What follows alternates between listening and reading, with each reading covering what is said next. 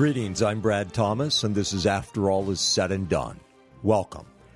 After all is said and done, then we will know, won't we?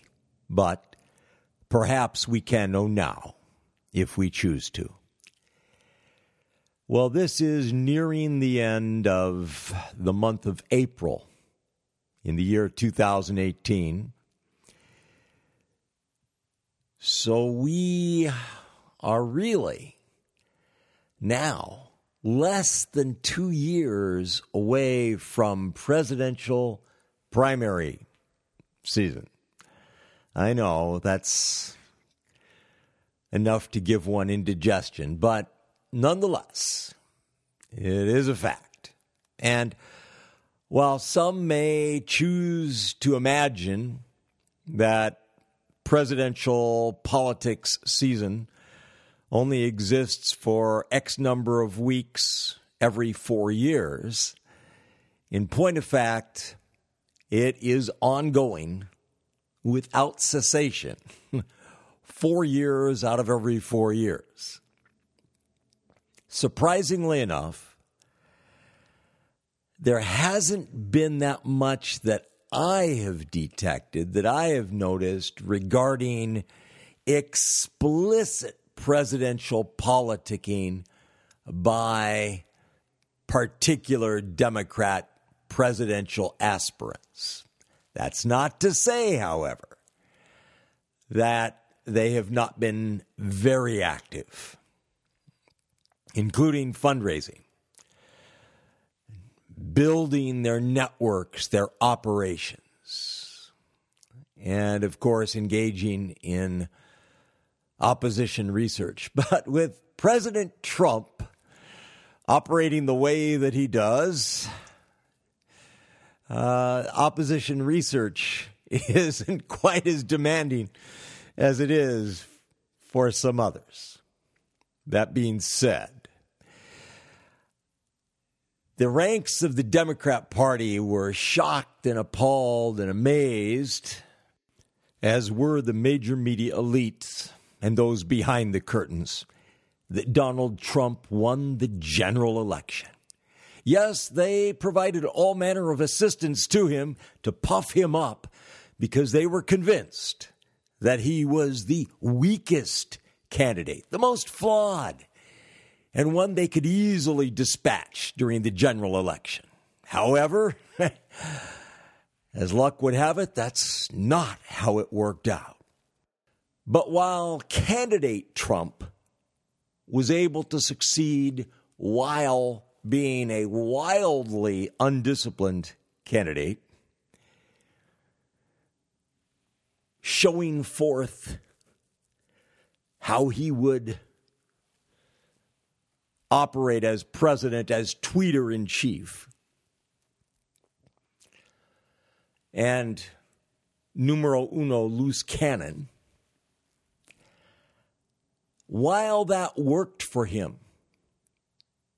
in the run up to the general election, going through the nominating process and on to the general election, while that worked for him there, it has served him less well thereafter. It has served him much less well after obtaining to the presidency.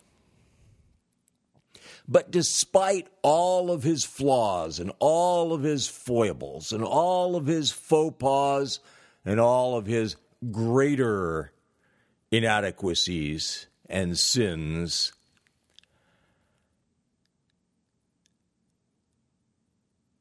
and various degrees of unfitness and unworthiness and lack of wisdom because of dearth of fear of God, worship of God, honor of God, love of God, serious character deficiencies. Despite all of that, and despite his incredibly unruly, undisciplined way of operating, nonetheless, his administration has managed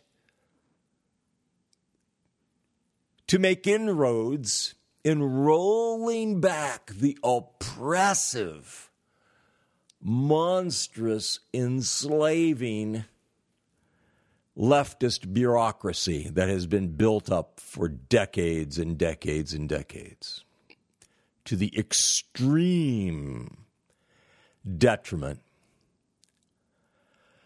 of those in the United States of America that are good and godly and honorable and law abiding, God loving, peace loving, so on and so forth. This movement, if you will, to impeach the president and the impeachment the word is bandied about, but it's a process. And as we have seen in previous times, while the term impeachment is used to reference elements of that process, in point of fact, it is a multi step process. And while previous president was impeached, he succeeded in not being convicted because he had operatives who knew where the bodies were buried and they were able to manipulate the process. Via gangsterism, if you will.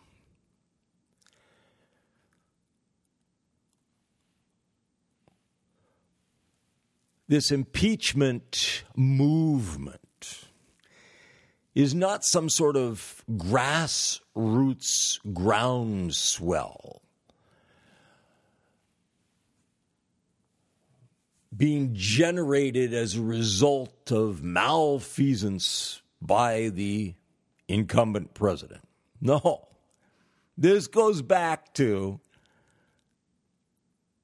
prior to his being elected. And when I say prior to his being elected, I'm not referring to any Russian meddling with the election process or anything like that. I'm referring explicitly to the panic response of the left when the realization hit them immediately prior to the election that it looked like they were in for a loss.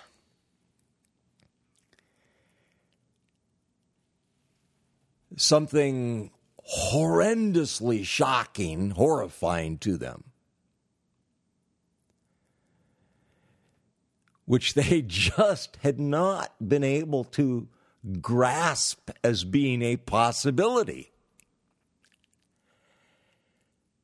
They thought that they had secured victory by assisting Trump in gaining the Republican nomination. So to find him passing them, if you will, as in a horse race, coming down to the finish line and he's ahead. It was just absolutely astonishing and horrifying.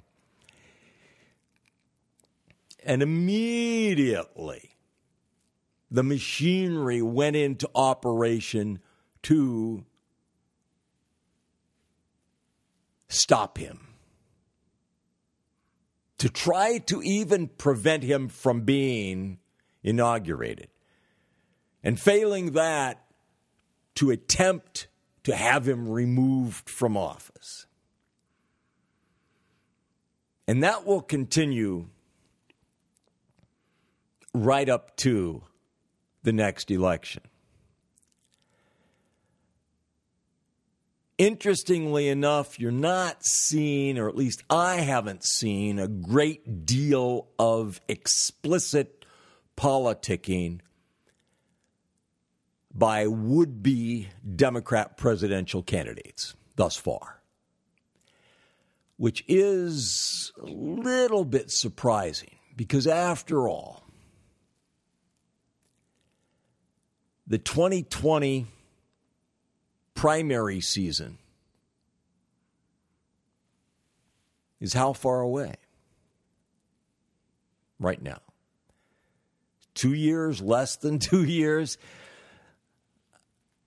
Rest assured, there's been a great deal of activity behind the scenes. It just hasn't been communicated very much. The emphasis has been on taking him down.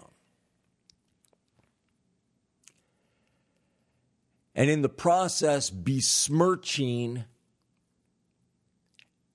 and defiling the Republican Party as a whole. And I think it's an interesting tactic, and I think it's uh, not a completely crazy tactic to have been employed and that will continue to be employed. But at some point in time, these various presidential aspirants will have to break off from the pack and try to distinguish themselves, separate themselves from the pack, and create a great personal following.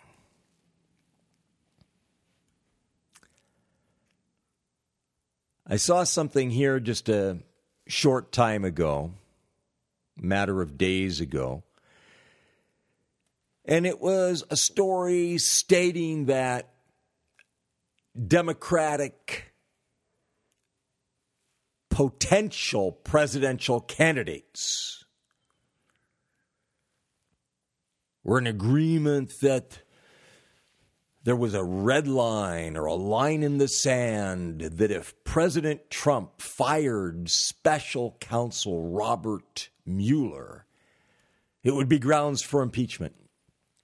What I found interesting in this little ditty was that the very first name floated as a prominent presidential candidate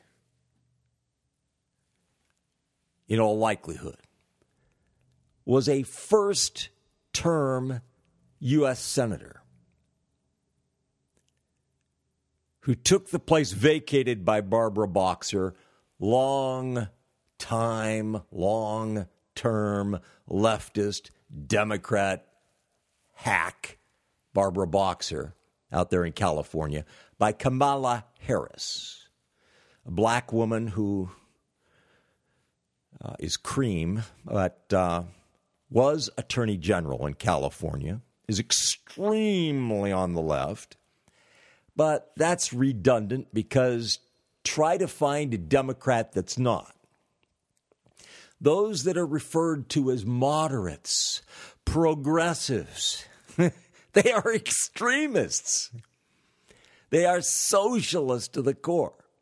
Whether it happens to be Dianne Feinstein or Kamala Harris or Nancy Pelosi or Debbie Schultz Wasserman or Hillary Rodham Clinton or Elizabeth Warren or Patty Murray, and the list just goes on and on and on. Take your pick. They're all extreme leftists. But the very first name, even ahead of Elizabeth Warren, was Kamala Harris in her first term. I thought that was remarkable that she would be named. Now, admittedly, she is one of the U.S. senators, along with dear old Dianne Feinstein, from the big, powerful state of California. And when I say powerful, I say that in the following reasons, or for these reasons. One, the population. The number of votes that can be cast in the state of California. Even, even if the illegal aliens, the undocumented workers, even if they don't vote, right? the number of voters in California, of course, dwarfs anywhere else in the United States of America. And of course, California is supposed to have like the number seven economy in the world, despite what the Democrat Party has done to California for lo these many decades.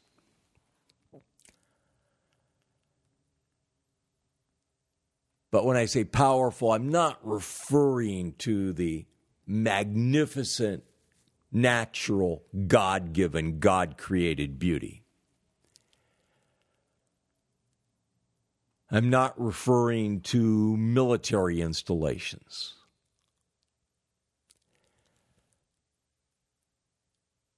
I'm not referring to economic power or riches. I am referring specifically to votes, and in addition to votes, to media, major media elites, the entertainment industry, and all of the extreme leftist influence and leftist money that will be employed to attempt to garner this next presidential election for the left. But poor Senator Elizabeth Warren, she had to take a back seat to Kamala Harris. I just thought that was too funny that Kamala should be numero uno on this nose count.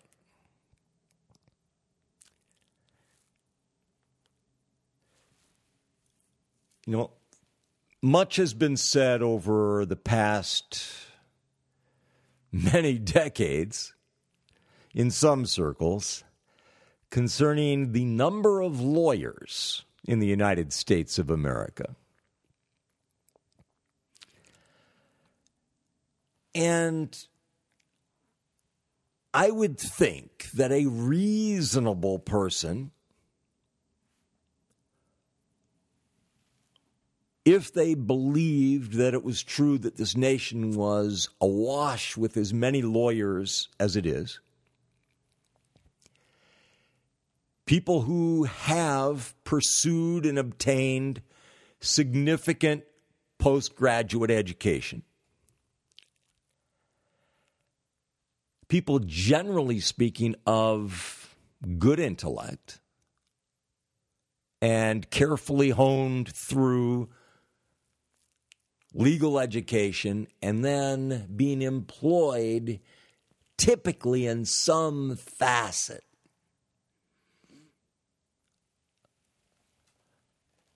Of law related enterprise, whether that happens to be taking the route of prosecuting attorneys, you know, assistant DA, DA, and on up, and attorney general, and lieutenant governor, and that sort of thing, which is then, of course, extremely in the political realm, or immediately heading into politics, diving into politics, running for Congress, like JFK, or entering corporate law and lobbying, or becoming a defense attorney, or entering some specialized branch of law, more specialized uh, rather than these very clear, prominent mainstream avenues, paths. I would think that on the whole, these people would be especially reverent of the Constitution of the United States of America, especially concerned with this nation being righteous and just and fair and law abiding and God honoring. But we always hear about this nation as a nation of laws, A nation of laws. Well, originally it was a nation of faith. Of faith. And there's a world of difference between a nation of laws and a nation of faith.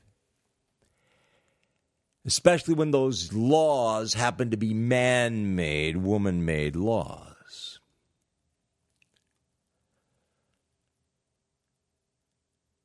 As we go back to the foundation of this nation, preceding, predating the political invention of this national government.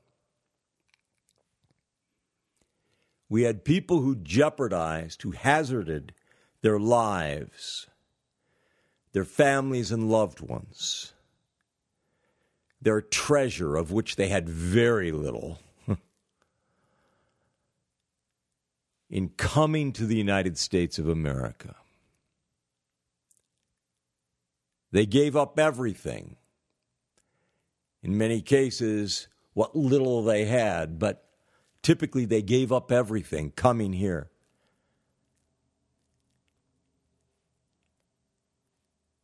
They came here to be able to worship God Almighty and the only begotten Son of God, Jesus Christ, to obey God, to be faithful to God, to honor God to serve God.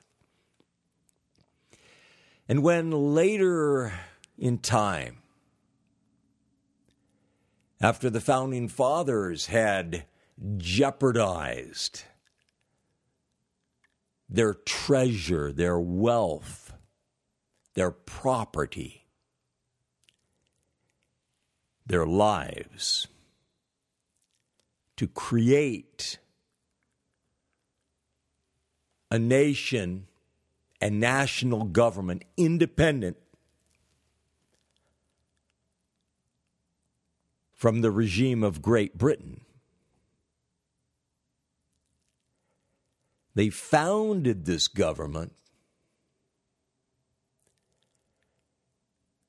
on a set of laws that were based on God's word. Unfortunately, they had entirely too much respect and regard for the Greeks and the Romans. And that greatly influenced what was written, what the founding documents would provide us with. But they created it based on, first and foremost, on the Word of God, on the Ten Commandments, on God's law. And now, in this comparatively short period of time,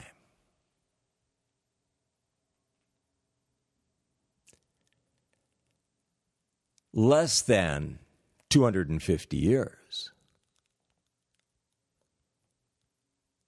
less than a quarter of a millennia, the Constitution has been relegated to being a historical artifact. And every day, new laws are generated not only by these extreme leftist politicians who not only should know better, but do know better. They aren't just blundering along, even though there are those who are corrupt and blunderingly assisting them. But there are so many of them that are dedicated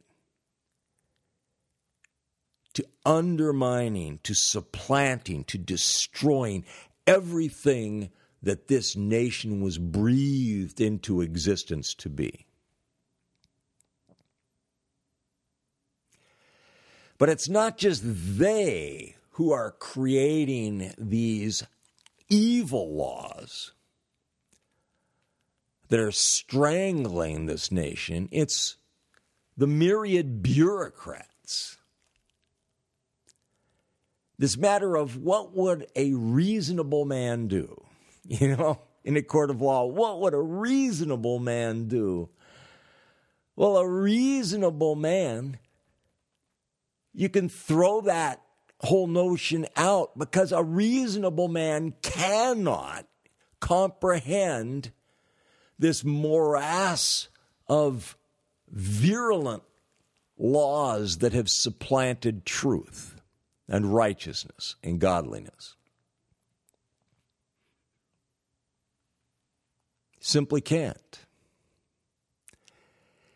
The laws need to be clear, consistent, understandable, and limited in order to be understood and obeyed and enforced honorably. It used to be, if we go back to the founding fathers, these were men who, despite not having public education, received a more comprehensive education by the age of 14 or 15 or 16 than our most highly educated people in the United States of America receive now with all of their years of education. Our founding fathers for all of their imperfections. And I'm painting with a broad brush here to include them, but on the whole, we're honorable, God fearing, God honoring, God loving.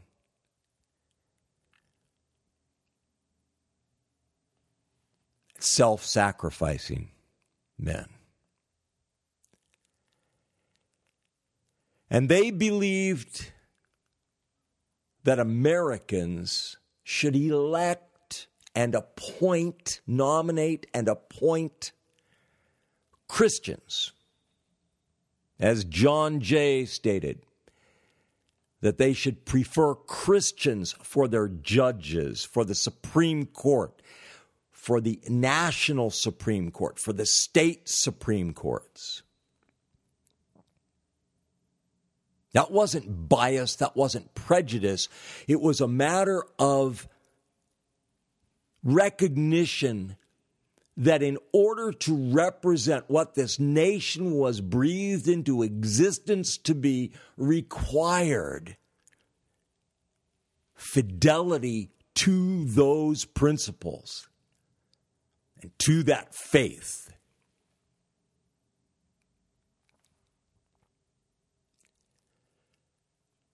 the overwhelming majority of politicians, they will claim, again, expediently, pragmatically, claim to be Christians when they are in front of this audience or that audience or whatever, so that they don't end up, you know, overturning the apple cart. So, so they can be viewed as being a safe enough person to elect.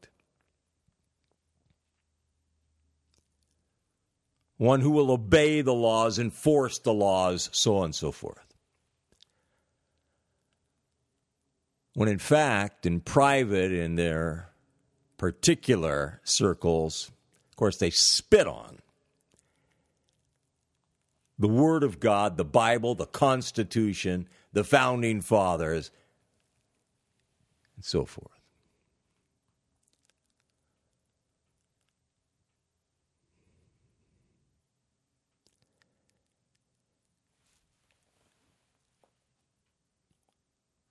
Wendy Vitter, who's nominated by President Trump,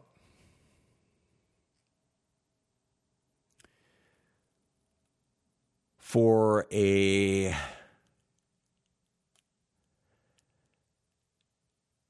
important judicial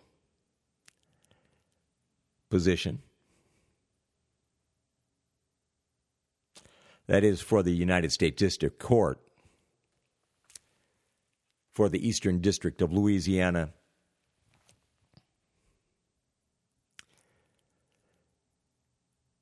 She was questioned and she chose not to get into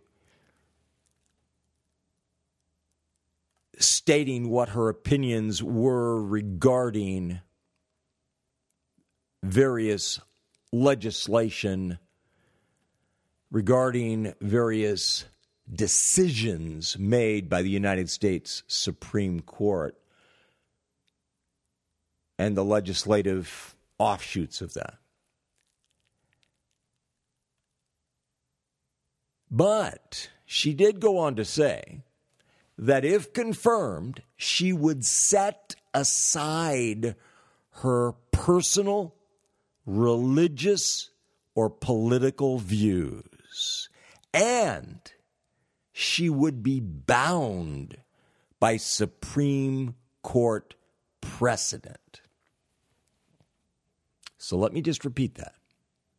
She said the following that she would set aside, quote, her personal religious or political views. Personal, religious, or political views. End quote. And she would be bound by Supreme Court precedent. Now, that may sound, oh, that's the way it should be, right? Well, no, it's not the way it should be. But it's what you need to do. You need to agree to that. You need to agree not just to say that, but agree with that mindset if you're on the right. If you're a person of faith, then you have to put aside your faith, your beliefs, your convictions, your morals, your mores, and instead just be bound by Supreme Court precedent, wicked Supreme Court precedent, vile Supreme Court precedent, lewd, profane, perverse Supreme Court precedent, evil Supreme Court precedent. Back in a moment on that. I'm Brad Thomas, and this is After All Is Said and Done. Whatever is right or good or true about this program is thanks to God Almighty and His only begotten Son, Jesus Christ. Whatever's wrong, lacking, failing about this program is due to me. So, once upon a time, some years ago, decades ago, I had a case that actually went to the Supreme Court. I'm not a lawyer. When I say I had a case, I'm saying I was directly, personally involved and it wound its way through the courts, and it took three years, and it got to the Supreme Court, and the Supreme Court did not speak to it, they remanded it back to appellate court. And I supposedly uh, was victorious, but it was a Pyrrhic victory because I did not receive any funding in the form of award. and what had been destroyed by those on the left thus was not able to be replaced, and so on and so forth. But the reason I mention this, and vaguely, but the reason I mention this is just this is that what I was struck by and what I was appalled by throughout this three year process was the fact that the case was argued not just by the other side, but by those representing me was argued totally based on recent precedent. Throw out the Word of God, throw out the Constitution, throw out the original intent of the founding fathers. It all comes down to the precedents that have been set since then by so many who have militated against righteousness and justice and truth. And it was a great education for me because even though I had intended to attend law school to gain a law degree, and I had taken the LSAT and I had been, you know, uh, accepted and had this law school or that law school wanting me to go there. And I did not attend law school because of personal reasons, because of family reasons. I did not do that. So this was eye opening to me that things were this bad with regard to the system. As in fact, I, I really knew. I knew there was no chance of my ever being elevated to a position such as the U.S. Supreme Court it just was not a possibility, not for me. Just as it was not a possibility for me to be elected to high political office, because I wasn't willing to say and do what would be necessary to accomplish that. I wouldn't be willing to make those compromises in what I would say and how I would act that would be required, that was necessary in order to be nominated and confirmed, to be elected. It just wasn't going to happen. But our legal process, this rule of law that so called conservatives love to trot out their great commitment to and reverence for the rule of the law. The rule of law, law governing everything. It is so flawed. The rule of law is no better than those laws. What are those laws? If those laws are not good and righteous and godly, then what do you have?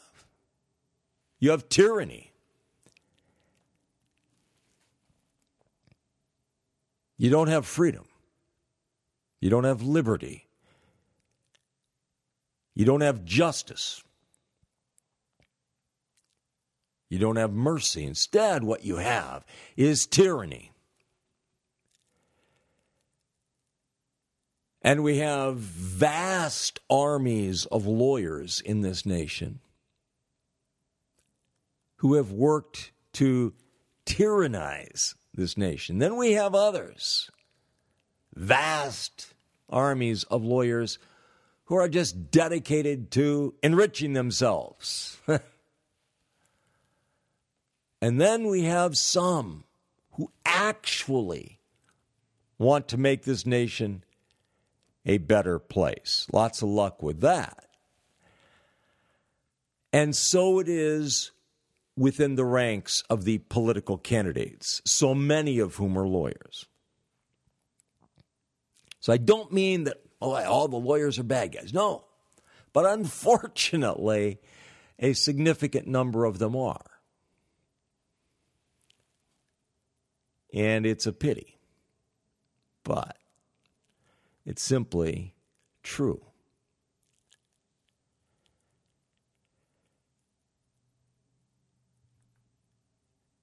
I mentioned at the beginning that we have a uh, presidential election cycle upon us.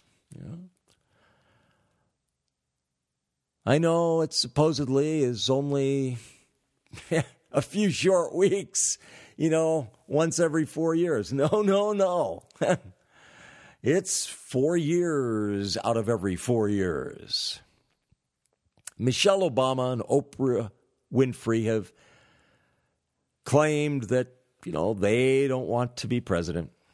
Uh, the reason given by Michelle here was a, a very interesting one. I thought uh, Michelle Obama said the following quote, the reason why I don't want to run for president, and I can't speak for Oprah, but my sense is that, first of all, you have to want the job. End quote. So, to paraphrase now, so she said, the reason why I don't want to run for president, you have to want the job. That's the quote. The paraphrase is, the reason why I don't want to run for president is I don't want the job. Okay. And perhaps you believe that. But even if you believe that, you should recognize that that is, is not how Barack Hussein Obama feels. Not remotely. I don't know whether something is going to occur with regard to workings uh, having to do with constitutional convention or so forth to try to enable previous presidents who have already served the public so well, so sacrificially for two terms to be able to run for additional terms. I don't know. You know, something akin to uh, Vladimir Putin over in Russia, the Russian Federation. I don't know if something like that is in the offing or not. However, I do know that that's not necessary. I do know that just as we had a twofer when Bill Clinton was president, Hillary was directly, intimately, viciously, ruthlessly involved in running that regime, along with Bill. And then, via a gambit unimaginable to the founding fathers, they're able to attempt to elongate and increase that, double that, by having her run. So, too, we can have that happen with Barack Hussein and Michelle Obama. It hasn't worked out for the Clintons, for Hillary Rodham Clinton and Bill. Thus far, it hasn't worked out. Not for lack of trying. Oh, no. No expense, not employed to make that happen, but it hasn't happened.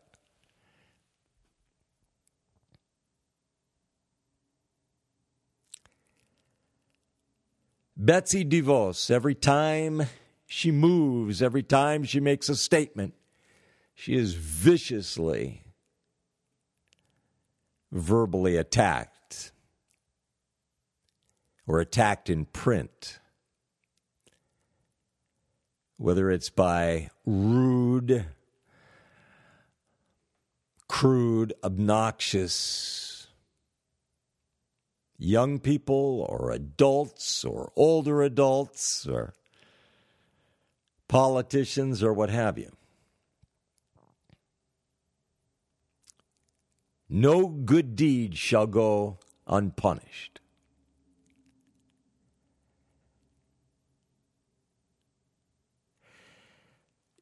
She has been castigated for her efforts to roll back this extreme, oppressive, socialist, leftist agenda that has been pursued through public education.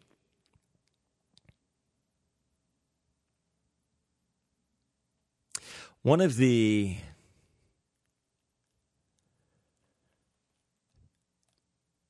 tactics employed has been this so called joint guidance that the education and justice, aka injustice, departments issued under the Barack Hussein Obama, Team Obama regime in 2014.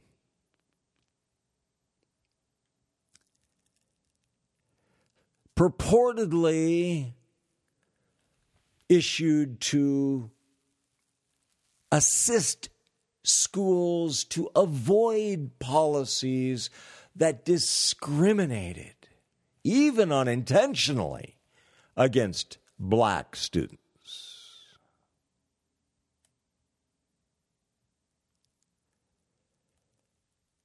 Well, the reason for that so called guidance was to impose the will of the Obama regime.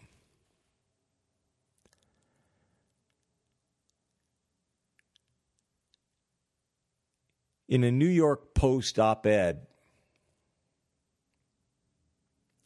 Max Eden,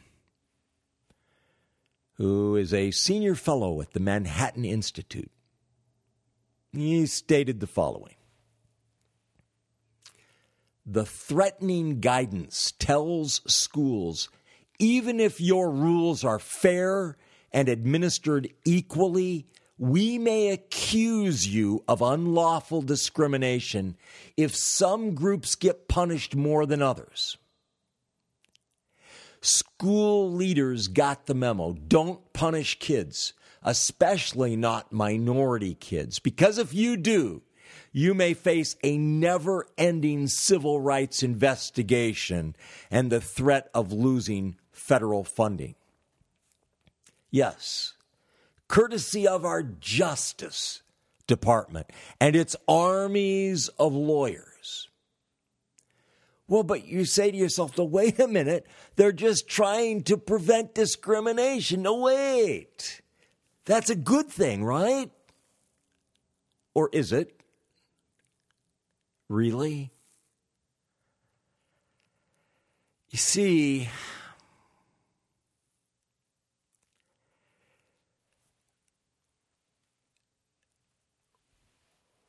when this group or that group or the other group seemingly, whether this happens to be white, black, brown, red, amber, yellow, whatever colors we want to assign.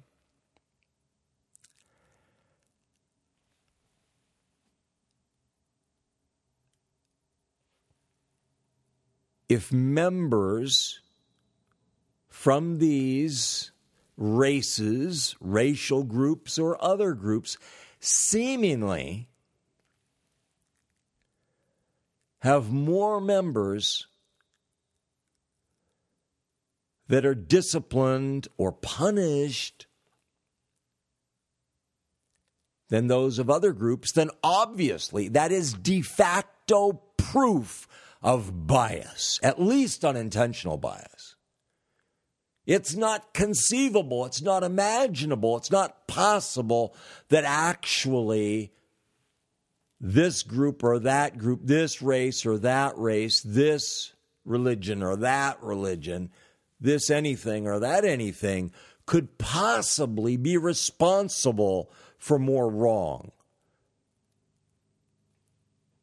for more infractions, for more violence, for more criminal activity. Absolutely not. Not possible. Because in this Shangri La view of things, there is no distinction between peoples. All peoples are equally law abiding or criminal in involvements. All people are equally moral or immoral. All people are equally social or antisocial. Peaceful or violent, and so on and so forth. And so, if we find that lo and behold, there are more black men imprisoned by percentage than whites, or others, or Latino, Mexican, Hispanic, Asian, Oriental, what have you, then clearly that is de facto proof of discrimination rather than possibly being an accurate reflection of what's taking place in terms of crime, in terms of law and order, disorder, what have you. And so the social agenda, the socialist social agenda of the left, is pushed and promoted and promulgated by the governments and their armies of lawyers against the law abiding, the good. And they succeed in making schools less safe. They succeed in intimidating school administrators into not enforcing rules and restrictions and regulations that are reasonable and are in place to protect.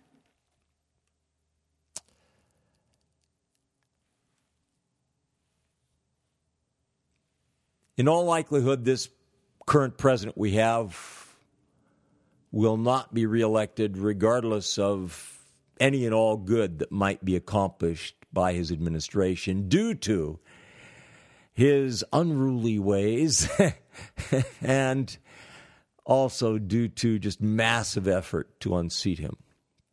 And what can we look forward to? We can look forward to more of the agenda that has been promoted to the detriment of this nation down through the past decades. I'm Brad Thomas, and this is After All Is Said and Done. After all is said and done, then we will know, won't we? But perhaps we can know now if we choose to. Thank you.